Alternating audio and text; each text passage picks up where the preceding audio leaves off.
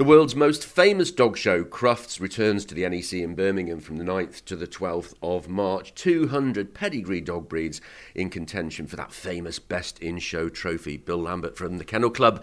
Um, it's going to be a fabulous year for you, isn't it? It is indeed. We're tremendously excited.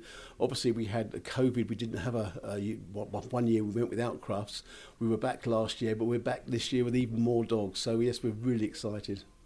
How many dogs are going to be there in total? Because I know that not all of them go for Best in Show. There are there are non-pedigree dogs there. You're absolutely right. There's around about twenty thousand dogs competing for Best in Show, but there's around about twenty-five thousand in total because there are all sorts of other dogs there, lots of crossbreed dogs, lots of other dogs doing activities. So it's around about twenty-five thousand in total. Is it just about the showing, Bill, or are there lots of other things that people can come and see? It's it's an awful lot there. Um, Charles Cruft, who started the show, wanted it to be a celebration of dogs, a dog extravaganza. I think that's exactly what it is. It's twenty-five acres of halls, so there's an awful lot to see. And, and I often say to people who haven't got dogs, there's even things there for people who haven't got dogs. It's a really exciting day out.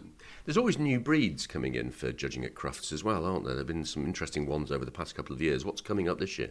Yes, there is indeed. I mean, when I started at the Kennel Club, or started going to Crufts, um, in about nineteen seventy-eight, there were one hundred forty-seven breeds. Now there's well over two hundred, but this year we're seeing the Bavarian mountain hound for the first time. Really interesting breed. Actually bred for hunting, but not actually for killing animals. It's actually for, for actually hunting and looking for wounded animals so that, um, you know, that they can actually be dealt with rather more quickly. What is it about pedigree dogs that attracts people to, uh, to have them as pets or to breed and show them?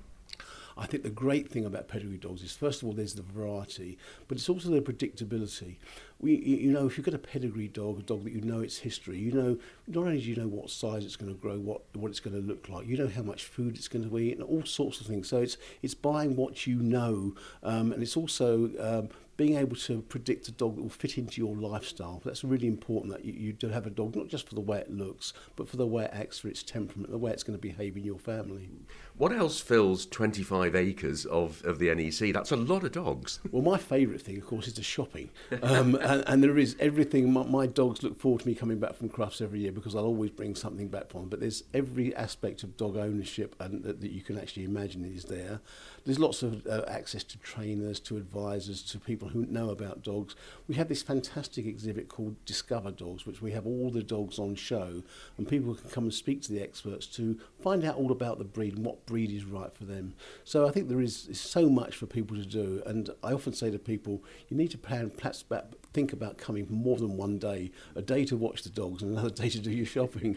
Are we in Britain pretty consistent about the breeds of dogs that we like? I think Golden Retriever's been popular forever, hasn't it? But we've seen things like the French Bulldog become popular.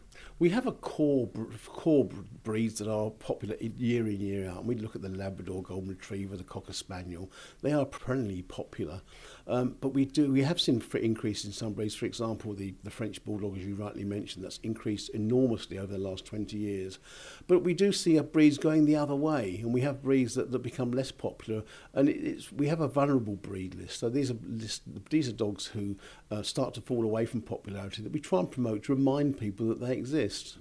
One of the dogs, surprisingly, on that vulnerable breeds register is the Rough Collie, which people will know better as, of course, Lassie from, from the T V series. What does being on the vulnerable breeds register mean, Bill? Well, it means that the, the, the registrations have dropped below three hundred. Now, when the breeds drop to that level, it becomes a little bit difficult to breed them because you have to think about genetic diversity, about breeding unrelated dogs. And when you get down to small numbers, that becomes more difficult because a lot of dogs tend to be related. Now, it's interesting, you mentioned that the Rough Collie, the Lassie dog, as it's popularly known, um, it, that was probably more popular when the T V series and the films were shown. And that's what tends to make breeds popular. People see them in the media and they get access to them. And of course these days we see other trends such as mo- social media making dogs popular, people being pictured on social media with their dogs, and suddenly people say, oh, I want one of those dogs. Mm. I think the opposite is true, so we, we don't see Rough Collies so much. They are a larger dog and they're a dog with a coat, so and people these days, we have busy lifestyles and p- some people find they can't cope with the grooming of a dog that's got a lot of coat. But Rough Collies are fantastic dogs, they're lovely loyal dogs, they do make fantastic pets. Does being on that register mean they're in danger of disappearing altogether?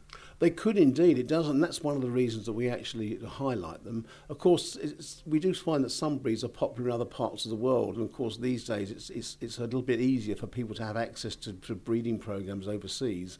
We're no longer an island that's protected by, by the rabies controls, and we have other ways of protecting ourselves.